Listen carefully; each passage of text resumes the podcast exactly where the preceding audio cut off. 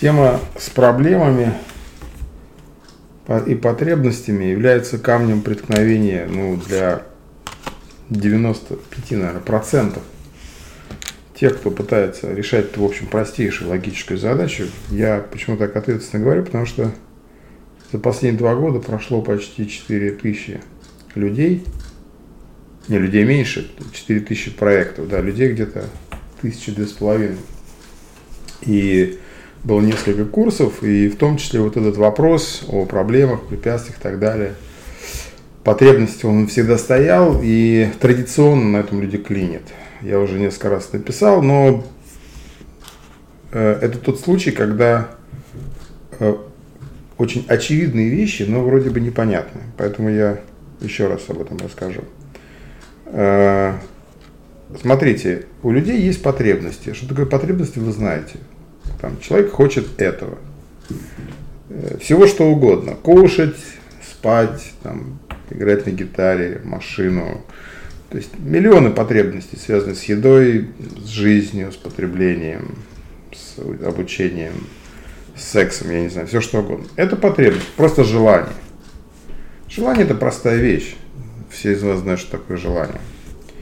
А, все эти потребности, они условно разделяются на два типа.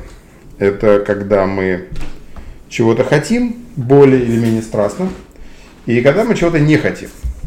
Да, то есть позитивное желание, потребность, это когда мы к чему-то стремимся. Мы страстно это хотим, потому что это даст нам какие-то ценности, какие-то преимущества, какие-то новые возможности, какие-то новые ощущения, ну и так далее. Да? А, соответственно, а, чего мы не хотим? Мы не хотим каких-то страданий, угроз, ну, всякой головной боли и так далее. Да?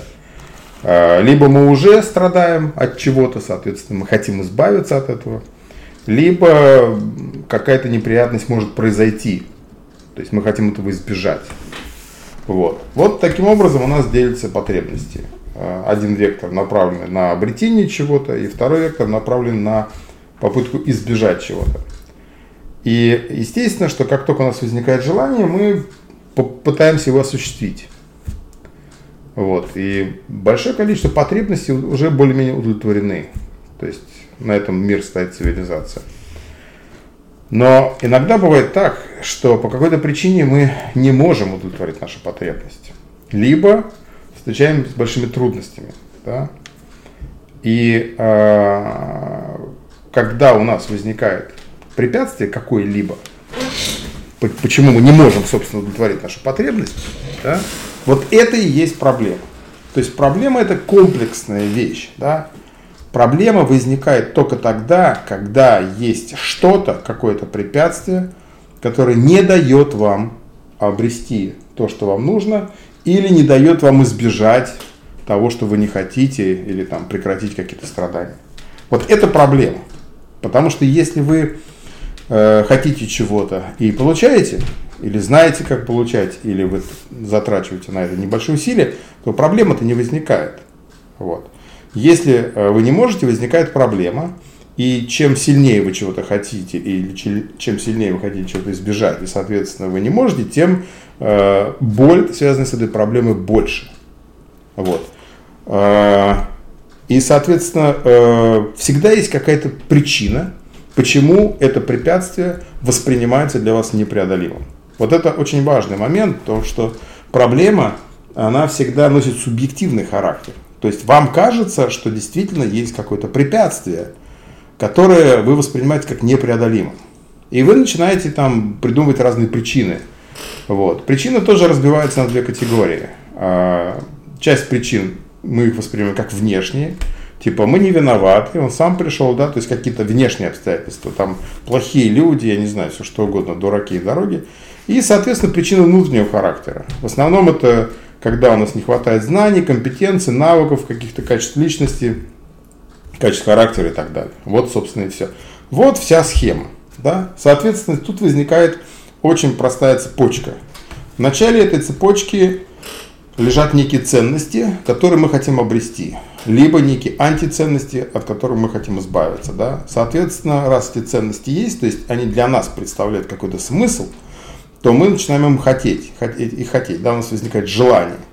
Вот. И мы начинаем действовать в этом направлении, то есть у нас возникает интенция, намерение, мы начинаем действовать в этом направлении. Даже если мы начинаем только мыслить в этом направлении, это уже действие.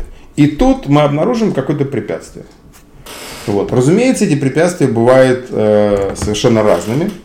И если это какая-то проходная вещь, мы сходу решаем, находим решение, находим какие-то средства, инструменты, то все в порядке. Да? Но вдруг возникает так, что мы не можем решить в моменте. Или нам кажется, что мы не можем. Или нам кажется, что у нас для этого нет ресурсов, возможностей, связи, денег, я не знаю, чего угодно. Да? Вот. И вот тогда это начинает нас э, плющить. Потому что мы же хотим, оно нам надо, а вы получить это не можем, мы начинаем страдать там, и так далее. Да? Вот это есть проблема. Вот это есть проблема. И э, дальше важно понимать, какие причины. Причины, как я уже говорил, либо внешние, либо внутренние. Да? Почему важно понимать причины? Потому что когда мы знаем всю эту цепочку, то есть мы знаем, чего человек хочет, какое возникло препятствие, какова причина этого препятствия, да, то тогда мы можем предложить решение. Вот такая логическая цепочка должна быть выстроена. При этом э, я напоминаю тоже такой еще важный момент, что люди обычно э, говорят на языке своих проблем, а специалисты на языке решений. То есть э, это приводит к тому часто, что человек, если он анализирует причину препятствия, он может не установить истинной причины, потому что он не специалист, да? он называет ту причину, которая ему кажется. Но если вы хотите дать решение или вы знаете решение, то вы должны э, устанавливать истинные причины. Таким образом, когда мы анализируем нашего потенциального клиента, то мы выстраиваем в сознании вот всю такую логическую цепочку. Что он хочет, э, э, так сказать так, что он не может в результате получить, почему не может, да, в чем смысл препятствия и какова причина этого препятствия. Как он эту причину видит, как мы эту причину видим, да. Потому что вот эта вся цепочка, она на следующем этапе приводит к решению. Ну, потому что у нас будет много этому посвящено. В нашем контексте, то, что мы с вами делаем, курс – это решение. То есть к вам человек, студент, приходит с каким-то головником, у него какая-то проблема. Проблема, потому что он что-то хочет, но не может.